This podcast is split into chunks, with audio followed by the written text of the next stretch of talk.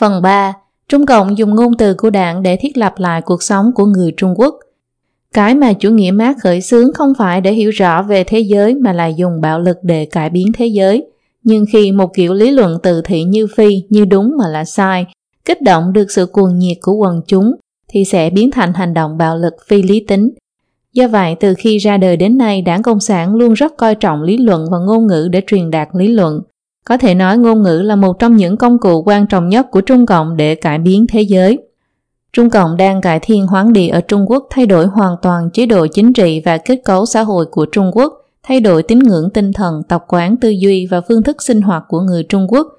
Một trong những công cụ mà nó sử dụng chính là ngôn ngữ, một mặt diệt trừ ngôn ngữ của con người truyền thống bình thường, mặt khác tạo ra ngôn từ của đảng hoặc biến ngôn ngữ đời thường thành ngôn từ của đảng. Sau đó nó lại dùng ngôn từ của đảng để ước chế ép khuôn cuộc sống người Trung Quốc – trong phần này chúng tôi dùng bảng biểu để liệt kê một số ngôn từ của đảng thường gặp nhằm giúp bạn đọc có một sự hiểu biết trực quan. Đối với những ngôn từ của đảng xuất hiện ở mọi nơi mọi lúc mà người ta đã quá quen đến mức không thể nhận ra sau đó luận bàn sâu hơn về việc ngôn từ của đảng đã thiết lập lại cuộc sống của người Trung Quốc như thế nào từ một số phương diện như thể chế chính trị, đời sống tinh thần và không gian riêng tư cá nhân. Mục 1 những ngôn từ của đảng quen thuộc đến mức khó mà nhận ra. Trong xã hội Trung Quốc hiện đại, ngôn từ của đảng xuất hiện phổ biến trên mọi lĩnh vực như tín ngưỡng tinh thần, thể chế chính trị, hoạt động kinh tế, đời sống xã hội, tư tưởng tình cảm cá nhân. Thông qua nó, Trung Cộng đã thể hiện đầy đủ bản chất tài giáo, lịch sử bạo lực, các thủ đoạn chính trị trong vận động triệt quốc và lưu manh triệt quốc, sự khống chế nghiêm ngặt đối với xã hội và tư tưởng con người, chế độ phân chia đẳng cấp nghiêm ngặt, bóp méo và xuyên tạc sự thật lịch sử, bôi nhọ và vô tội cho các tín ngưỡng chân chính và xã hội nhân loại bình thường. Ngôn từ của đảng đã tạo nên một hệ thống hoàn chỉnh, bao trùm mọi phương diện cuộc sống của người Trung Quốc. Hãy xem bảng dưới đây, bảng 1. Danh xưng gồm có đồng chí lãnh đạo cấp trên, bí thư, thư ký, chiến hữu, ái nhân. Thời kỳ lịch sử gồm có giải phóng dựng nước trước giải phóng sau giải phóng xã hội cũ Trung Quốc mới, xã hội nô lệ, xã hội phong kiến, nửa phong kiến nửa thực dân, chiến tranh giải phóng, ba năm thiên tai, đại cách mạng văn hóa, những năm tháng hoang đường, cải cách mở cửa, thời kỳ đổi mới, từ hội nghị lần thứ ba, đại hội toàn quốc lần thứ 11 cho đến nay, giao mùa xuân hạ năm 1989, mùa xuân năm 1992. Xuất thân gia đình, gồm có bần nông, trung nông, phú nông, địa chủ, lũ cẩu tể, chó má, hắc ngũ loại, năm thành phần xấu xa, hồng ngũ loại, năm thành phần cách mạng, xuất thân tốt, duy thành phần luận, cha anh hùng, con hảo hán, xuất thân gia đình thuộc giai cấp bốc lột, lấy xuất thân giai cấp làm tiêu chuẩn đánh giá tốt xấu. Thân phận cá nhân gồm có đảng viên, đoàn viên, đội viên, quần chúng, phân tử tích cực, đảng phái dân chủ, nhân sĩ yêu nước, không đảng phái. Định vị cá nhân gồm có tôi cống hiến cả cuộc đời cho đảng, tôi lớn lên ở nước Trung Quốc mới, tôi là thế hệ lớn lên dưới lá cờ đỏ, tôi được đảng một tay bồi dưỡng trưởng thành. Cấp bậc thâm niên gồm có Lão thành cách mạng, hồng quân cũ, thủ trưởng, cấp trên, anh ta có tư cách tốt hơn tôi, cán bộ về hưu, lãnh đạo nòng cốt đời thứ 10, Cán bộ lão thành đã từng tham gia kháng chiến trường kỳ, nhà cách mạng giai cấp vô sản. Danh hiệu vinh quang gồm có chiến sĩ thi đua, đội quân danh dự, đảng viên ưu tú, đoàn viên ưu tú, đơn vị cờ đỏ, người con ngoan của đảng, người chiến sĩ giỏi của đảng, cán bộ tốt của đảng, nhà sản xuất tiên tiến, tôn vinh phụ nữ ngày 8 tháng 3, tay đột kích trường chinh mới, anh hùng lao động ngày 1 tháng 5. Lý tưởng gồm có chủ nghĩa cộng sản, thiên đường nhân gian, xã hội no ấm, cùng hưởng sung túc, xã hội hài hòa, lấy đức trị quốc, cờ đỏ tung bay toàn thế giới, tính ưu việt của chủ nghĩa xã hội. Tư tưởng gồm có hoài nghi tất cả, mọi sự vật đều có hai mặt đối lập, sự thống nhất của hai mặt đối lập. Thấy một mà hiểu hai, nhìn sơ qua là biết bản chất, thực sự cầu thị, phân tích tình hình, chân lý sáng tỏ nhờ tranh luận, anh không đánh thì hắn không chịu lùi. Vứt bỏ ảo tưởng sẵn sàng đấu tranh. Sức mạnh của các tấm gương là vô song. Chưa điều tra thì chưa có quyền phát ngôn. Vũ khí phê phán không thể thay thế cho sự phê phán bằng vũ khí. Không quét sạch bụi bẩn thì bụi bay lên khiến chúng ta phải chạy. không dẹp sạch bọn phản động thì chúng sẽ phản lại ta. Thực tiễn là tiêu chuẩn duy nhất để kiểm nghiệm chân lý. Mèo đen mèo trắng không quan trọng, miễn bắt được chuột đều là mèo tốt. Tình hình trong nước bao gồm thay đổi diện mạo, khắp nơi chim hót tưng bừng, cuộc Đài Loan đã được lập lại trật tự, đi từ thắng lợi này đến thắng lợi khác, tình hình rất tốt, lại còn ngày càng tốt hơn. Tình hình quốc tế gồm có nghiêng về một phía diễn biến hòa bình, chủ quyền cao hơn nhân quyền, Trung Mỹ nhất định có chiến tranh, cây muốn lặng mà gió chẳng ngừng. Bạn bè chúng ta ở khắp Nam Châu, chủ nghĩa bá chủ và chính trị bạo quyền, chiến tranh thế giới thứ ba là không thể tránh khỏi. Thế lực phản động người Hoa có chết hết thì chúng ta mới sống. Hòa bình và phát triển là chủ đề của thế giới ngày nay, không phải lực lượng cách mạng áp đảo thế lực phản cách mạng, mà ngược lại. Chủ nghĩa đế quốc và tất cả thế lực phản động đều là lũ hổ giấy. Chỉ có giải phóng toàn nhân loại thì giai cấp vô sản mới có thể được giải phóng thực sự. Khởi nguồn bạo lực của đảng gồm có lấy vũ trang công nông làm cơ sở, chính quyền được lập nên từ nòng súng, làm cách mạng từ hai con dao nhỏ. Cách mạng chính là bạo động, là hành động tàn bạo của một giai cấp này lật đổ một giai cấp khác. Đảng là nhất quán và chính xác gồm có nhìn về phía trước, xác định tư tưởng trước hội nghị, đóng phí lặp lại trật tự một cơn ác mộng, rút kinh nghiệm xương máu, sinh tử tồn vong, cứu lấy cách mạng, cứu lấy đảng, luôn nhất trí với Trung ương đảng, nghị quyết những vấn đề lịch sử trọng đại. Đảng có lập trường độc lập gồm có đi ngược lại trào lưu, tạo phản có lý, phải tính món nợ chính trị, thà lấy kẻ vô văn hóa của chủ nghĩa xã hội chứ không lấy kẻ có văn hóa của chủ nghĩa tư bản. Cái gì mà kẻ thù phản đối thì chúng ta phải ủng hộ, cái gì kẻ thù ủng hộ thì chúng ta phản đối. Đảng tàn khốc vô tình gồm có nắm đấm thép, chuyên chính giai cấp vô sản, tiêu diệt từ trong trứng nước. Đảng khoan dung độ lượng gồm có sát hạch, sửa lại kết luận sai, cải chính, kết luận, chứng thực chính sách, phát bù lương, sắp xếp công tác, xử lý khoan hồng, giữ lại để đảng xem xét, giao nộp cho tổ chức, cảnh cáo nghiêm khắc trong đảng, giữ lại những đảng viên đã bị khai trừ khỏi đảng, thật thà được khoan hồng, chống cự bị nghiêm trị. Đảng có tình người gồm có trao tình thương, xuống cơ sở quan tâm đến người dân, làm việc thực chất, giải quyết mọi khó khăn, đi sâu vào quần chúng, phụng sự nhân dân, thực hành chủ nghĩa nhân đạo cách mạng. Đảng quyết tâm sửa sai gồm có chỉnh đốn đảng, đảng phải quản đảng, thắt chặt kỷ luật đảng, chống tham nhũng, làm trong sạch đảng và nhà nước, nghiêm túc tổng kết rút ra bài học kinh nghiệm. Đảng quyết không rời khỏi vũ đài lịch sử gồm có không dao động, kiên trì lãnh đạo của đảng đề phòng diễn biến hòa bình, giang sơn màu đỏ vĩnh viễn không đổi màu. Giang sơn của đảng được đánh đổi bằng sinh mệnh của hàng chục triệu người, giết 20 vạn người để đổi lấy 20 năm ổn định. Văn kiện và hội nghị đảng gồm có phát biểu, báo cáo, hội nghị sửa chữa khuyết điểm, hội nghị giải quyết mâu thuẫn, hội nghị thảo luận, văn kiện trung ương, văn kiện của đảng, chỉ thị của cấp trên, tinh thần của trung ương, ý muốn của lãnh đạo, tiếng nói của trung ương đảng, đại hội đảng toàn quốc lần thứ 10.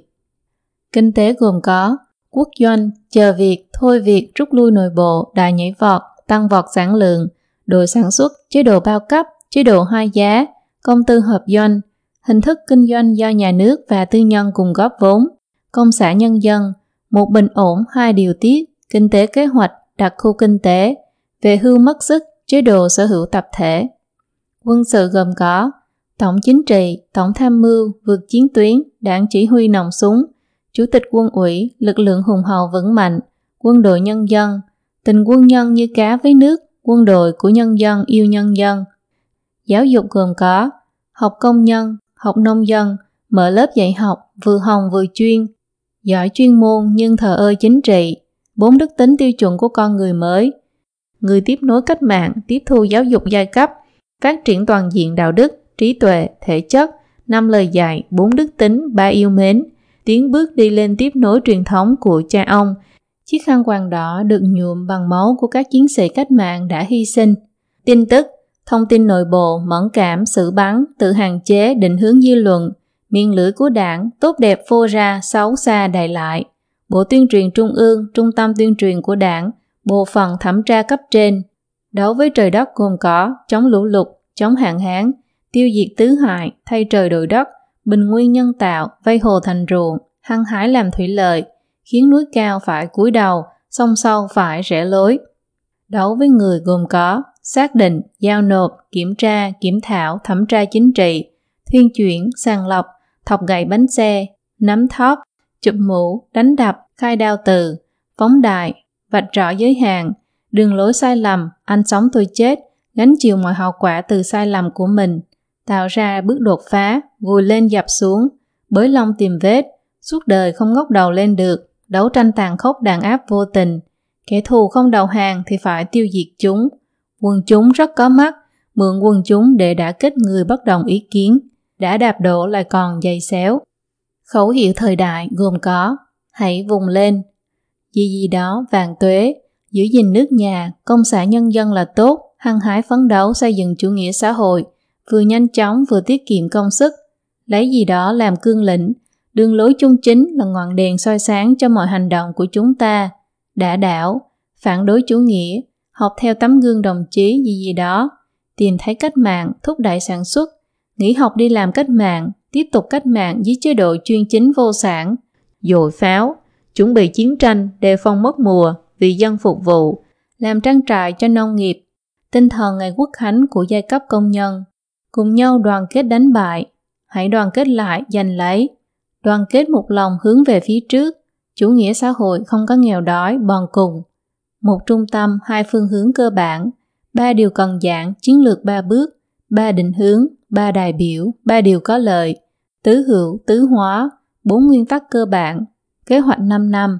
nền văn minh, chủ nghĩa xã hội, nền kinh tế, chủ nghĩa xã hội, giai đoạn, chủ nghĩa xã hội, chủ nghĩa xã hội mang đặc sắc Trung Quốc, tiến hành gì gì đó cho đến cùng, gì gì đó áp đảo tất cả. Tư tưởng được đảng khuyến khích gồm có gian khổ cần kiệm, yêu ghét rõ ràng, hiến dân hết mình, đặt lợi ích tập thể lên trên lợi ích cá nhân, ý thức giác ngộ chính trị cao, dựa vào đảng, tích cực cầu tiến, nghe lời đảng và đi theo đảng. Đảng bảo làm gì thì làm nấy, trung với cách mạng, trung với đảng, lập trường kiên định ý chí đấu tranh mạnh mẽ. Một không sợ khổ, hai không sợ chết, quay lưng lại với gia đình thuộc giai cấp bóc lột, nguyện làm con người cần mẫn, trung thành của cách mạng, nguyện làm chiếc đinh ốc trong bộ máy cách mạng, đối với kẻ thù phải tàn khốc vô tình như mùa đông khắc nghiệt, phấn đấu suốt đời vì sự nghiệp chủ nghĩa cộng sản.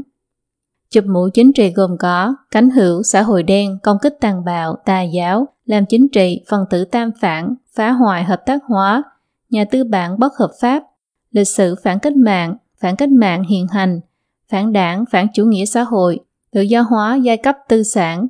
con hiền cháu thảo của giai cấp gì gì đó. Danh từ thường gặp gồm có đường lối, phương châm, chính sách, phương hướng, nhiệm vụ, chế độ, nòng cốt, lãnh đạo, cán bộ, đội ngũ, nhân dân, quần chúng, kẻ địch, thế lực, bảo chứng, tượng đài, cải cách, giác ngộ, vũ khí, chiến tuyến, tính tổ chức, tính kỷ luật, tính khoa học, đội quân tiên phong, sức chiến đấu. Động từ thường gặp gồm có tuyên truyền, quán triệt, chấp hành, hiệu triệu, động viên, đấu tranh, phấn đấu, chiến đấu, chỉ trích, tổng kết, tiền tiến, thúc đẩy, kiên trì, cải thiện, phát triển, coi trọng, tăng cường, củng cố, dương cao, mất đi, nguy hại, dao động, xây dựng kiện toàn, tăng cường thêm một bước, tăng cường thêm nữa. Tính từ thường gặp, đảng vĩ đại, quang vinh chính xác, đấu tranh trường kỳ, gian khổ, phức tạp, con đường trải qua vinh quang, trói lọi tinh thần quả cảm, gia nhập đảng, hy sinh vinh dự vẻ vang, kiên quyết ủng hộ, lĩnh hội nhận thức sâu sắc, lập trường vững chắc, tự giác giữ gìn, ngăn chặn, nghiêm túc, chấp hành, vô cùng coi trọng, ý nghĩa trọng đại, quan tâm, gặp mặt thân thiết, khí phách hăng hái, tinh thần chiến đấu sục sôi, kiên định không dao động, quyết đoán nhanh chóng, rầm rộ oanh liệt, ngọn cờ tươi sáng. Những từ ngữ trong bản trên từ cách xưng hô trong giao tiếp như đồng chí lãnh đạo cấp trên cho đến thời kỳ lịch sử trước giải phóng sau giải phóng, từ xuất thân gia đình bần nông, phú nông, địa chủ, cho đến cách phân biệt đẳng cấp trong công việc, hồng quân, lão thành cách mạng, từ các danh từ quen thuộc đường lối phương châm chính sách cho đến các động từ thường gặp như tuyên truyền, quán triệt, chấp hành, hiệu triệu, động viên, vân vân, tất cả đều là sản phẩm của văn hóa đảng. Chỉ cần xem qua một lượt cũng khiến người ta cảm thấy vô cùng áp lực và ngột ngạt. Mục 2. Chế độ chính trị được hình thành trong ngôn từ của đảng 1. Đảng là nòng cốt của ngôn từ của đảng. Đảng là trung tâm của ngôn từ của đảng, những bộ phận khác của hệ thống ngôn từ của đảng đều được xây dựng xung quanh trung tâm đảng. Trong ngôn từ của đảng bất kể có xuất hiện từ đảng hay không, chúng ta đều có thể suy luận và phát hiện ra đằng sau nó có bàn tay hắc ám của đảng. Ví dụ từ đồng chí không xuất hiện chữ đảng, nhưng chúng ta chỉ cần hỏi một câu rằng đồng lòng theo chí hướng của ai thì sẽ phát hiện ra bóng ma trung cộng ở đằng sau. Từ khái niệm đảng sinh ra phạm trù giáo điều của đảng và hoạt động của đảng. Giáo điều của đảng là cơ sở lý luận của đảng Cộng sản và dùng để lừa gạt người dân. Chúng ta sẽ nói cụ thể hơn ở chương sau. Hoạt động của đảng là cơ chế vận hành của đảng để đảm bảo địa vị thống trị chính trị của nó không bao giờ thay đổi, bao gồm tổ chức, phương châm, chính sách vận động, nhân viên, kỷ luật và chế độ thưởng phạt vân vân. Phương hướng vận động của các quy định xã hội, khống chế tư tưởng và hành vi của con người một cách toàn diện, tạo thành mảnh đất văn hóa đảng lớn mạnh, hòa tan và nhào nặng nên ý thức tư tưởng của người dân. 2. Thể chế chính trị Trung Cộng do ngôn từ của đảng xây dựng. Bạn dưới đây đã phát hòa nên thể chế chính trị Trung Cộng thông qua ngôn từ của đảng thường gặp. Bản 2. Lãnh tụ của đảng gồm có Mark Engel, Lenin, Stalin, Mao Trạch Đông, bốn vị lãnh tụ vĩ đại, nhà hoạch định cho công cuộc cải cách mở cửa, người mở đường dẫn lối, chiếm vị trí tối cao vô thượng, quyền uy tuyệt đối của gì gì đó đến từ quần chúng nhân dân. Địa vị lãnh đạo nòng cốt của đảng gồm có Nòng cốt của đảng, Đảng Cộng sản Trung Quốc là đội tiên phong của giai cấp công nhân. Lực lượng nòng cốt lãnh đạo sự nghiệp của chúng ta là Đảng Cộng sản Trung Quốc. Sự lãnh đạo của đảng là sự bảo đảm căn bản cho chúng ta đi từ thắng lợi này đến thắng lợi lớn hơn. Đảng là người thống soái và dẫn đường cho công cuộc cách mạng và sự nghiệp xây dựng chính đảng của giai cấp vô sản, là sự bảo đảm căn bản cho giai cấp vô sản tự giải phóng và tiến đến giải phóng toàn nhân loại, là sự bảo đảm căn bản cho sự phát triển không ngừng của chủ nghĩa cộng sản. Đường lối của đảng gồm có đường lối chính trị, đường lối tư tưởng, đường lối tổ chức, đường lối văn hóa nghệ thuật, đường lối cán bộ, đường lối quần chúng, đường lối giai cấp, đường lối nông thôn, thống nhất đường lối, đường lối phong trào công nhân. Chính sách của đảng gồm có đánh độ địa chủ chia lại ruộng đất, hợp tác hóa công xã nhân dân, đoàn kết đại đa số đã kích thiểu số, có thành phần nhưng không phải duy thành phần luận. Quan trọng là biểu hiện chính trị, khiến cho một bộ phận giàu lên, thu hẹp khoảng cách giữa thành phố và nông thôn, giữa công nghiệp và nông nghiệp, không giết thì không giải tỏa được sự phẫn nộ của người dân. Giấu nghề, ổn định áp đảo hết thảy, tiêu diệt tất cả nhân tố bất ổn định từ trong trứng nước, do giảm kinh nghiệm, mở cửa ra thế giới, đặt khu kinh tế. Sự nghiệp xây dựng đảng gồm có tác phong của người cán bộ có ảnh hưởng đến bộ mặt xã hội, căn cứ cách mạng, con đường trường chinh, nhìn lại lịch sử, học tập lịch sử, tuyên dương truyền thống cách mạng quang vinh, chỉnh đốn đảng, chỉnh phong, cuộc vận động duy trì sự phát triển giáo dục tiên tiến, chỉnh đốn tổ chức, làm trong sạch nội bộ, đăng ký lại, phát triển tổ chức, sinh hoạt tổ chức, đưa chi bộ đảng vào nhân dân, quân đội, đảm bảo cho sự bất bại, thiên thu vạn đại vĩnh viễn không thay đổi, sự nghiệp cách mạng không có người kế tục, sự nghiệp cách mạng rốt cuộc sẽ kéo dài bao lâu. Tác phong của đảng gồm có gian khổ cần cù, đoàn kết khẩn trương nghiêm túc sôi nổi, làm thành một khối với quần chúng, quan tâm đến nỗi khổ của quần chúng, không lấy một cây kim sợi chỉ của người dân, cán bộ xuống lao động với người dân, vai trò đầu tàu, phê bình và tự phê bình, chỉnh đốn tác phong của đảng.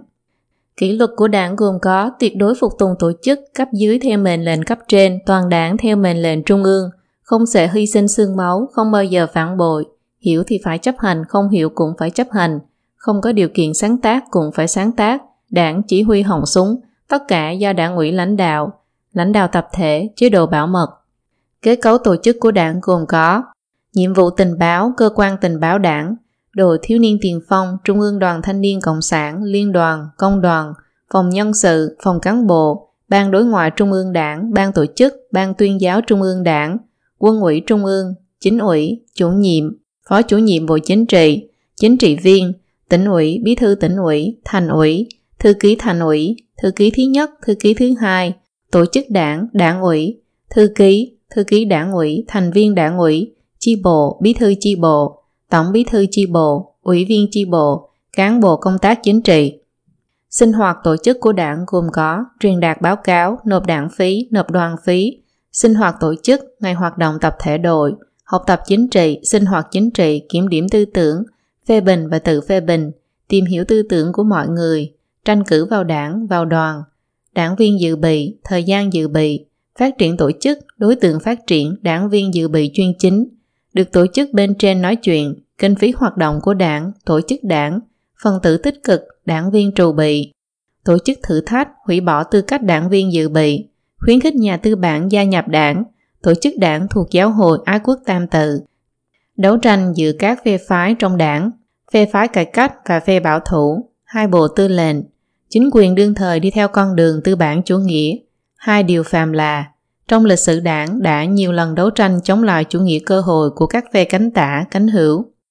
Văn kiện của đảng gồm có nguyên tắc chủ nghĩa Mác Lê, tư tưởng Mao Trạch Đông, tuyển tập các câu nói trứ danh của Mao, tuyển tập Mao Trạch Đông, bốn án hùng văn, sổ tay của người chiến sĩ cách mạng, lý luận Đặng Tiểu Bình, văn kiện của đảng, tài liệu phân phát đến từng văn phòng, lịch sử đảng, lịch sử các cuộc vận động Cộng sản quốc tế, báo cáo Đại hội Toàn quốc Đảng Cộng sản Trung Quốc lần thứ gì đó, nghị quyết gì gì đó của đảng, bài phát biểu của đồng chí gì gì đó tại hội nghị gì gì đó, tuyển tập các bài viết của Giang Trạch Dân.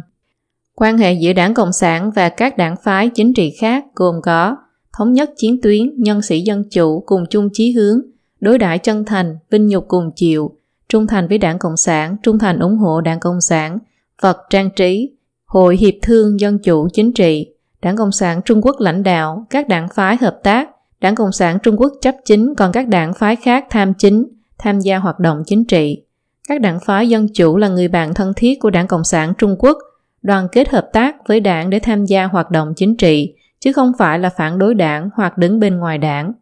Quan hệ trung ương và địa phương gồm có toàn đảng phục vụ trung ương, thống nhất tư tưởng, thống nhất hành động, thống nhất tiến độ, đoàn kết chặt chẽ trong nội bộ trung ương đảng, nhất trí cao với trung ương đảng do gì gì đó lãnh đạo.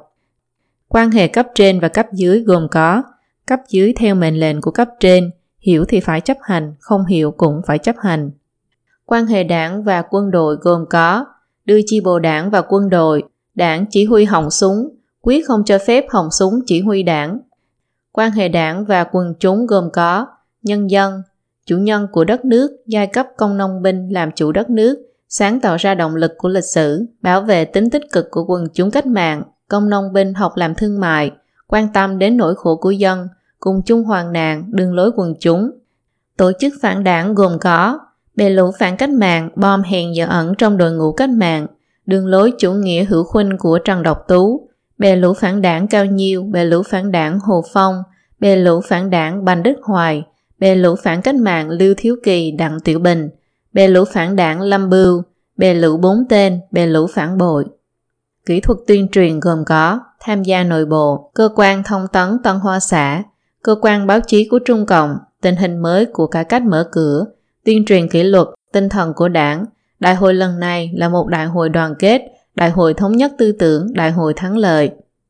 Có thể nói mỗi người Trung Quốc đều rất quen thuộc với những nội dung trong bản trên. Trung Cộng đã dùng ngôn từ của đảng để đặt định ra từ cách xưng hô người có quyền lực tối cao trong đảng, cho đến địa vị độc tài, cơ chế vận hành, thủ đoạn thống trị của nó vân vân. Vậy mà người Trung Quốc ngày nay trong công tác, trên giảng đường, trong học tập chính trị vào mọi thời khắc đều không ngừng lặp lại những ngôn ngữ đó của Trung Cộng. Họ tân bốc nịnh hót lãnh đạo đảng, công nhận địa vị độc tài của Trung Cộng, tuân thủ sinh hoạt tổ chức và kỷ luật của đảng, đi theo đường lối chính sách của đảng. Ngôn ngữ chính trị của Trung Cộng đã trở thành một phần cuộc sống của người dân. Có một số nhìn từ bề mặt sẽ không dễ nhận ra màu sắc văn hóa đảng bên trong, nhưng nếu chúng ta so sánh với Trung Quốc cổ đại và những quốc gia khác hoặc phân tích những nhân tố đằng sau từ ngữ đó thì chúng ta có thể thấy rằng những từ ngữ này hoàn toàn được hình thành trong quá trình hoạt động của Trung Cộng, Chứ đựng ý đồ rõ ràng của Trung Cộng, hoàn toàn không giống với ngôn ngữ của xã hội bình thường. Mục 3.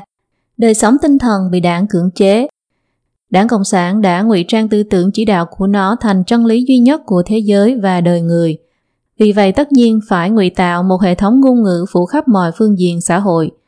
Tất cả những vấn đề được trả lời và giải đáp bởi tôn giáo, triết học, khoa học, lịch sử, luân lý đạo đức, văn học, nghệ thuật trong xã hội truyền thống đều có thể tìm được một cách nói thay thế trong hệ thống ngôn ngữ của đảng. Chúng ta hãy xem tín ngưỡng của Trung Cộng, tôn giáo chính thống giúp con người không ngừng đề cao tâm tính của mình, tiêu chuẩn đạo đức, nó cầu thông với tiêu chuẩn của thế giới thiên quốc, từ đó đạt đến niết bàn viên mãn, đạt được sinh mệnh vĩnh hằng. Còn Trung Cộng trước tiên tuyên truyền rằng thiên quốc và địa ngục đều không tồn tại, thần là do con người sáng tạo ra, rồi tiến đến đem cái gọi là tính tất yếu của lịch sử ra sùng bái như thần, và tuyên truyền rằng bản thân nó đại biểu cho tính tất yếu của lịch sử. Tính tất yếu của lịch sử này quy định đấu tranh giai cấp là động lực phát triển của lịch sử. Thế là đảng Cộng sản ngang nhiên hô hào bạo lực và tàn sát, từ đó biến mọi hành vi tội ác thành hợp pháp. Chúng ta hãy xem lại đạo đức của Trung Cộng. Nội hàm của đạo đức truyền thống là đạo và đức, nhân, nghĩa lệ, trí tín Đạo đức mà đảng định nghĩa là một trong những hình thái ý thức xã hội, là hoạt động cộng đồng của con người và chuẩn tắc quy phạm của các hành vi trong đó. Đạo đức thông qua dư luận của xã hội và của một giai cấp nhất định để khởi tác dụng ước thúc đối với cuộc sống trong xã hội. Các giai cấp khác nhau có các quan niệm đạo đức khác nhau, đạo đức của chủ nghĩa cộng sản là đạo đức tối cao của nhân loại. Trích từ điển Hán ngữ hiện đại 1981, nhà xuất bản thương mại Bắc Kinh. Dễ dàng nhận thấy rằng trong hệ thống ngôn từ của đảng, tất cả chân lý lịch sử, đạo đức, tính nghệ thuật vân vân đều phục vụ cho sự thống trị của Trung Cộng. Bạn dưới đây liệt kê những từ ngữ thường dùng của đảng trong quá trình cải tạo tư tưởng người Trung Quốc. Bản 3. Phủ nhận chính tính gồm có tôn giáo là thuốc phiện tinh thần, chế độ phong kiến mê tín, phản ánh mơ hồ về thế giới khách quan, chủ nghĩa cộng sản là thiên đường, tính tất yếu của lịch sử, giáo hội Á quốc tam tự. Con người đến từ đâu gồm có thuyết tiến hóa, kẻ mạnh ăn thịt kẻ yếu, kẻ thích nghi thì tồn tại, vai trò của lao động đối với quá trình vườn tiến hóa thành người. Con người đi về đâu gồm có chủ nghĩa cộng sản phân phối theo nhu cầu, tiêu diệt giai cấp, xây dựng thiên đường nhân gian, sự phát triển toàn diện của mỗi cá nhân là điều kiện tiền đề cho sự phát triển toàn diện của tất cả mọi người. Ý nghĩa nhân sinh ở đâu gồm có làm người chiến sĩ tốt của Mao Chủ tịch, làm chiếc ốc vít không bao giờ hang nghỉ của bộ máy cách mạng, phấn đấu suốt đời vì sự nghiệp chủ nghĩa cộng sản. Toàn bộ cuộc đời và tinh lực của tôi đều cống hiến cho sự nghiệp tráng lệ nhất thế giới, đấu tranh vì sự nghiệp giải phóng nhân loại. Cơ sở lý luận của đảng gồm có chủ nghĩa Mark Angel Lenin, tư tưởng Mao Trạch Đông, lý luận Đặng Tiểu Bình, bài giảng của Giang Trạch Dân, hình thái ý thức chủ nghĩa xã hội, giai đoạn sơ cấp, giai đoạn cao cấp của chủ nghĩa cộng sản, thực hiện lý tưởng chủ nghĩa cộng sản, đi theo con đường chủ nghĩa xã hội, vật chất vô cùng phong phú, phân phối theo nhu cầu, phân chia theo lao động, ngọn đèn chỉ đường, triết học, kinh tế chính trị và chủ nghĩa xã hội khoa học là ba bộ phận cấu thành của chủ nghĩa Mark Lenin. Triết học đấu tranh, chủ nghĩa duy vật biện chứng, chủ nghĩa duy vật lịch sử, chủ nghĩa duy vật, vật chất quyết định ý thức, ý thức quyết định lại vật chất, chủ nghĩa xã hội khoa học, cơ sở kinh tế quyết định kiến trúc thượng tầng, kiến trúc thượng tầng quyết định lại cơ sở kinh tế. Cái nhìn lịch sử của đảng gồm có xã hội không có giai cấp, xã hội giai cấp, xã hội nguyên thủy, xã hội nô lệ, xã hội phong kiến, xã hội phong kiến nửa thực dân, cách mạng dân chủ cũ, cách mạng dân chủ mới, xã hội chủ nghĩa, thời kỳ đầu của chủ nghĩa xã hội. Quan điểm về đạo đức của đảng gồm có đảng tính, công cụ thuần phục, trung thành vô hạn với gì gì đó, bảo vệ cho đến chết, trung thành vô hạn với đảng, ba trung thành vô hạn, tình cảm giai cấp giản dị, chân thành, sự tu dưỡng của đảng viên Cộng sản, hiến dân tất cả cho đảng. Tôi luyện ý chí như thế nào, mọi việc đều theo sự sắp xếp của tổ chức đảng. Lợi ích của đảng cao hơn tất cả. Đảng chỉ đâu thì đánh nấy, mang theo quyết tâm chiến đấu ra tiền tuyến dù phải hy sinh, chỉ nghĩ có lợi cho người khác mà không tơ hào cho bản thân. Yêu đảng Cộng sản Trung Quốc, yêu chủ nghĩa xã hội, chỉ thị của đảng là linh hồn của tất cả hành động của chúng ta. Năm lời khuyên, bốn phẩm chất, ba yêu mến, bốn phẩm chất của con người mới, giáo dục nhân sinh quan về khoa học, bác vinh bác nhục, quan niệm vinh dục của chủ nghĩa xã hội. Cái nhìn văn hóa nghệ thuật của đảng gồm có dao găm, ngọn giáo, hoa thơm, cỏ độc, tính tư tưởng, ba điều vượt trội, tấm gương cách mạng, quan điểm cơ bản, đề tài lịch sử cách mạng, đề tài hiện thực cách mạng, chủ nghĩa lãng mạn cách mạng, chủ nghĩa hiện thực của chủ nghĩa xã hội, nghệ thuật là một bộ phận của kiến trúc thượng tầng, nghệ thuật phục vụ công nông binh, nghệ thuật phục vụ giai cấp vô sản, Cải tạo tư tưởng gồm có tục quần, sỉ nhục, từ bỏ thói quen xấu, rửa sạch, viết kiểm điểm, báo cáo tư tưởng, lũ thối tha, bước đường cùng, chính sách cơ bản lâu dài cho phần tử trí thức Trung Quốc, phương thức khống chế phần tử trí thức. Phần tử trí thức chỉ là một lực lượng có thể lợi dụng được, giáo dục họ khắc phục tư tưởng sai lầm của địa chủ, giai cấp tư sản hoặc giai cấp tiểu tư sản. Đối với người Trung Quốc mà nói, có lẽ tôn giáo là thuốc phiện tinh thần, phong kiến mê tín vân vân đều là những câu nói cửa miệng dùng để chỉ trích tín ngưỡng truyền thống, nhưng rất ít người có thể suy xét kỹ lưỡng xem tại sao họ lại có suy nghĩ này, ngôn từ của họ rốt cuộc là từ đâu đến. Thực ra, Trung Quốc trong quá khứ hàng nghìn năm đều tồn tại các loại tín ngưỡng. Việc một mực triệt để coi tín ngưỡng chính thống truyền thống là phong kiến mê tín, hoàn toàn là sản phẩm của văn hóa đảng Trung Cộng. Thật hài hước là khi người ta mù quáng tin tưởng chủ nghĩa cộng sản, hoàn toàn chịu sự khống chế tư tưởng của Trung Cộng, từ đó gây ra cho xã hội Trung Quốc những tai ương chính trị liên tiếp, thì lại rất ít người nghĩ rằng chủ nghĩa cộng sản là thuốc phiện tinh thần, đảng cộng sản là tà giáo, vì thông qua sự nhồi nhét lâu dài lặp đi lặp lại, Trung Cộng đã tạo ra một mối liên hệ chắc chắn giữa những từ như thuốc phiện tinh thần, tà giáo và một số đoàn thể bị Trung Cộng công kích khiến người ta khó mà đột phá lối tư duy đã hình thành, sau đó quay ngược lại dùng những từ ngữ này để nhìn nhận Trung Cộng. Mục 4. Ngôn từ của đảng xâm nhập mạnh mẽ không gian riêng tư. Trung Cộng khống chế xã hội một cách nghiêm ngặt cực đoan, các lĩnh vực vốn dĩ được chế ước quy phạm bởi các đạo đức luân lý. Tập tục xã hội trong xã hội thông thường thì cũng rơi vào bàn tay hắc ám của Trung Cộng. Dưới sự thống trị của đảng Cộng sản, cuộc sống riêng tư của người Trung Quốc cũng tràn ngập ngôn từ của đảng. Ngôn ngữ bình thường của con người một khi được đảng coi trọng và sử dụng thì sẽ bị ô nhiễm thành ngôn từ của đảng. Ngôn từ của đảng còn thâm nhập, lấn chiếm, cải biến và thôn tính một cách trắng trợn thể hệ ngôn ngữ của người bình thường. Xã hội truyền thống gọi những người có quan hệ hôn nhân là phu thê, vợ chồng, tướng công, phu nhân.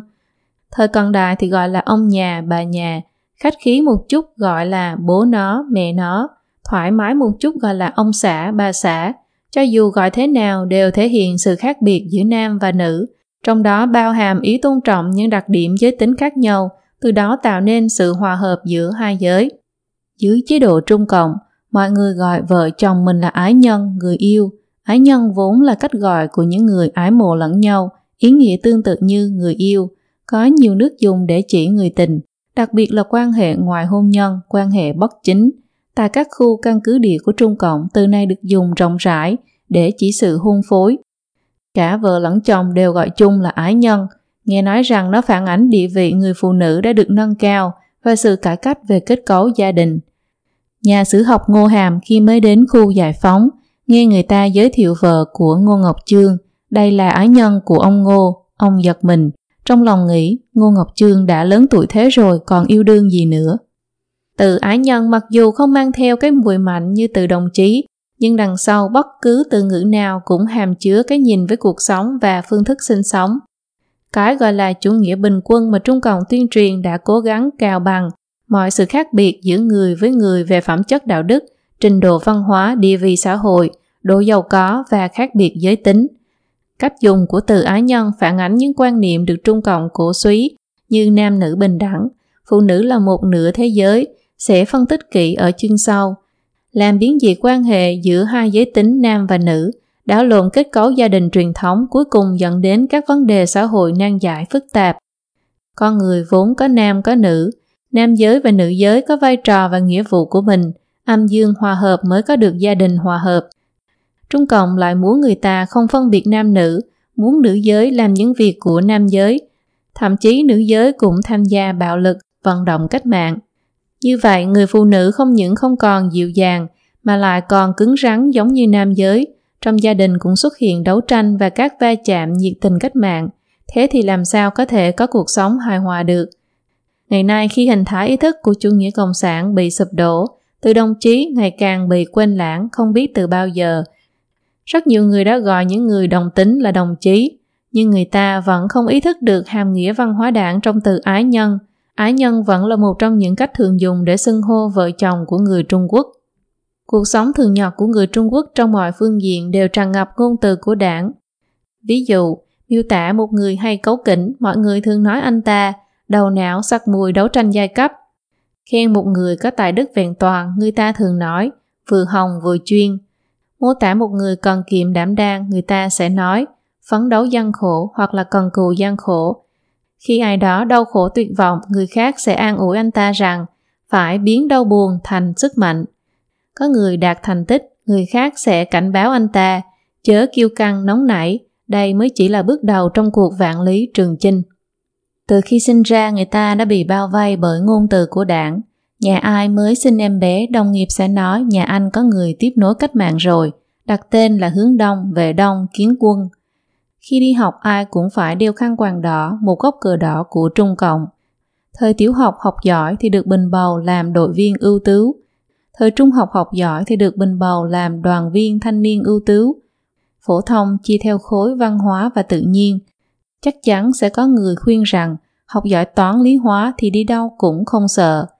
Vì dưới sự thống trị của Trung Cộng, muôn văn rất gần với hình thái ý thức của đảng, nên người ta cho đó là con đường nguy hiểm. Câu đầu tiên trong đánh giá cuối học kỳ chắc chắn là học sinh này cần tiến bộ hơn về chính trị, tích cực tham gia tổ chức đảng đoàn. Điền lý lịch phải thêm xuất thân gia đình và thành phần bản thân. Lên đại học thì không tránh khỏi phải tiếp xúc với bí thư đảng, bí thư đoàn, phụ đạo viên chính trị. Kết bạn thì nói chúng ta từ khắp nơi trên cả nước đến với nhau vì một mục tiêu cách mạng. Khó khăn lắm mới tìm được một công việc, phải nói là mình tham gia công tác rồi. Ý nghĩa của tham gia công tác là chỉ có một loại công tác, đó là công tác cách mạng của Trung Cộng. Ý nói là hiện nay tôi đã được kết nạp thành một thành viên trong đó rồi. Tham gia công tác có nghĩa là người này đã có đơn vị, đã tìm thấy tổ chức, mỗi tuần phải tham gia nửa ngày học tập chính trị, xét đánh cũng không được thay đổi. Kết hôn phải được đơn vị viết thư giới thiệu, sinh con phải có chỉ thị, cứ thế làm mấy chục năm. Đến tuổi về hưu phải xét công luận tội theo các quy tắc của bộ máy quan liêu của Trung Cộng. Ai trước đây tham gia cách mạng vào năm nào đó thì giờ gọi là cán bộ nghỉ hưu. Mấy năm sau tham gia cách mạng gọi là cán bộ về hưu. Trẻ hơn một chút thì không có về hưu, chỉ là xuống chức, rút lui nội bộ, bị tổ chức hất cẳng, ra ngoài tự mưu sinh. Có người không chịu nổi nỗi uất ức, liền chủ động đi kinh doanh buôn bán, giữ chức nhưng ngừng nhận lương, lĩnh bảo hiểm xã hội một lần. Nếu chẳng may qua đời, nhận xét tốt nhất trong cáo phó là trung với cách mạng, trung với đảng. Sự ra đi của đồng chí gì gì đó là mất mát to lớn của đảng ta, quân ta và nhân dân các dân tộc cả nước. Lễ truy điệu sẽ không thể thiếu việc liệt kê tên những cán bộ đảng và nhà nước đã tới thăm người đó trong thời gian lâm bệnh nặng.